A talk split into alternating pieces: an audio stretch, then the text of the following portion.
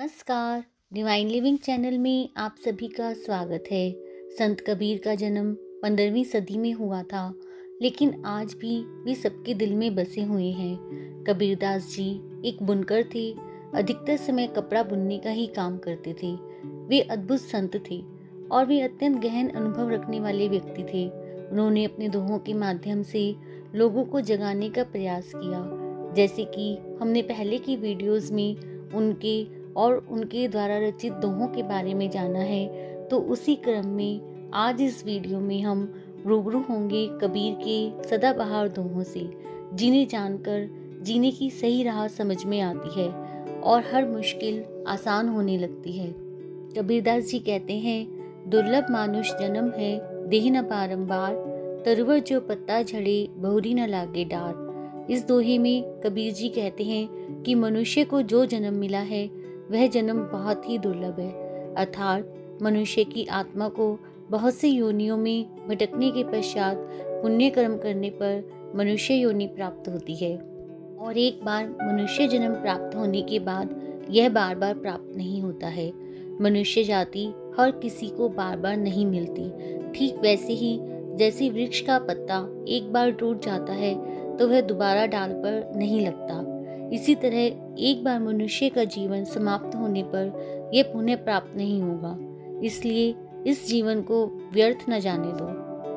इस जीवन में अच्छे कर्म करो और दूसरों को अच्छा कर्म करने हेतु प्रेरित करो। कबीरदास जी अपने अगले दोहे में शरीर की क्षण भंगुरता को समझा रहे हैं। कबीर मंदिर लाख का जड़िया हीरे लाली दिवस चारी का पेश ना बिनस जाएगा। दास जी कहते हैं कि हमारा शरीर लाख कीमती वस्तु से बना एक मंदिर है, जिसमें हीरे और लाल जड़े हुए हैं। ये केवल चार दिन का खिलौना है। शरीर नश्वर है, आज है, कल नष्ट हो जाएगा।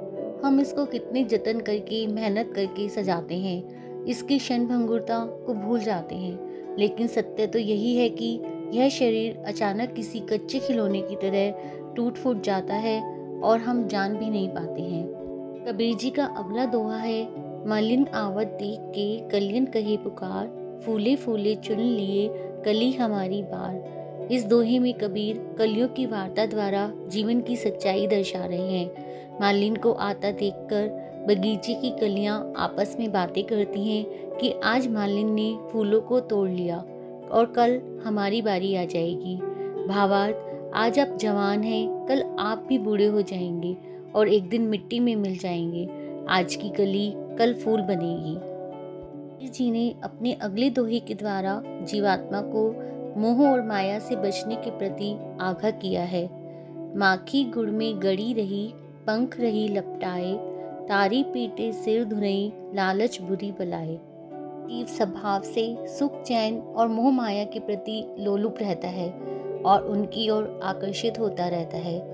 उदाहरण देते हुए कबीर कहते हैं, जैसी मक्खी गुड़ पर आकर्षित होती है, एक बार मीठे के चक्कर में फंस जाने पर वह अपने सारे पंख और मुँह गुड़ से चिपका लेती है। लेकिन जब उड़ने का प्रयास करती है तो उड़ नहीं पाती।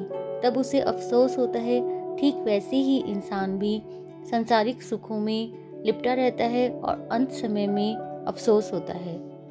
कबीर जी का अगला दुआ है मलमल धोए शरीर को धोए न मन का मैल, नहाए गंगा गोमती, रहे बैल के बैल।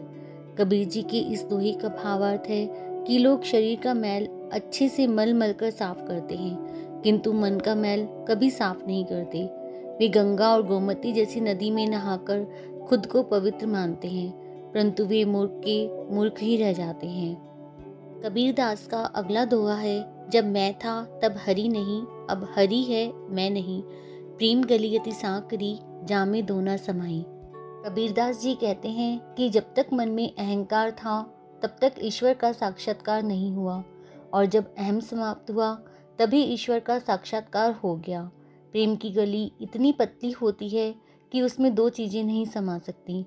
या तो उसमें ईश्वर आ सकता है या अहंकार। यदि इस गली से अहंकार निकाल दोगे तो ईश्वर स्वयं आ जाएगा। कबीर के दोहे हमारे जीवन में सकारात्मक सोच लाते हैं। साथ ही इनसे बहुत कुछ सीखने को मिलता है। इन दोहों को समझकर जो अपने जीवन में उतारता है, सफलता प्राप्त करने से उन्हें कोई नहीं रोक सकता। आज के लिए इतना ही। धन्यवाद।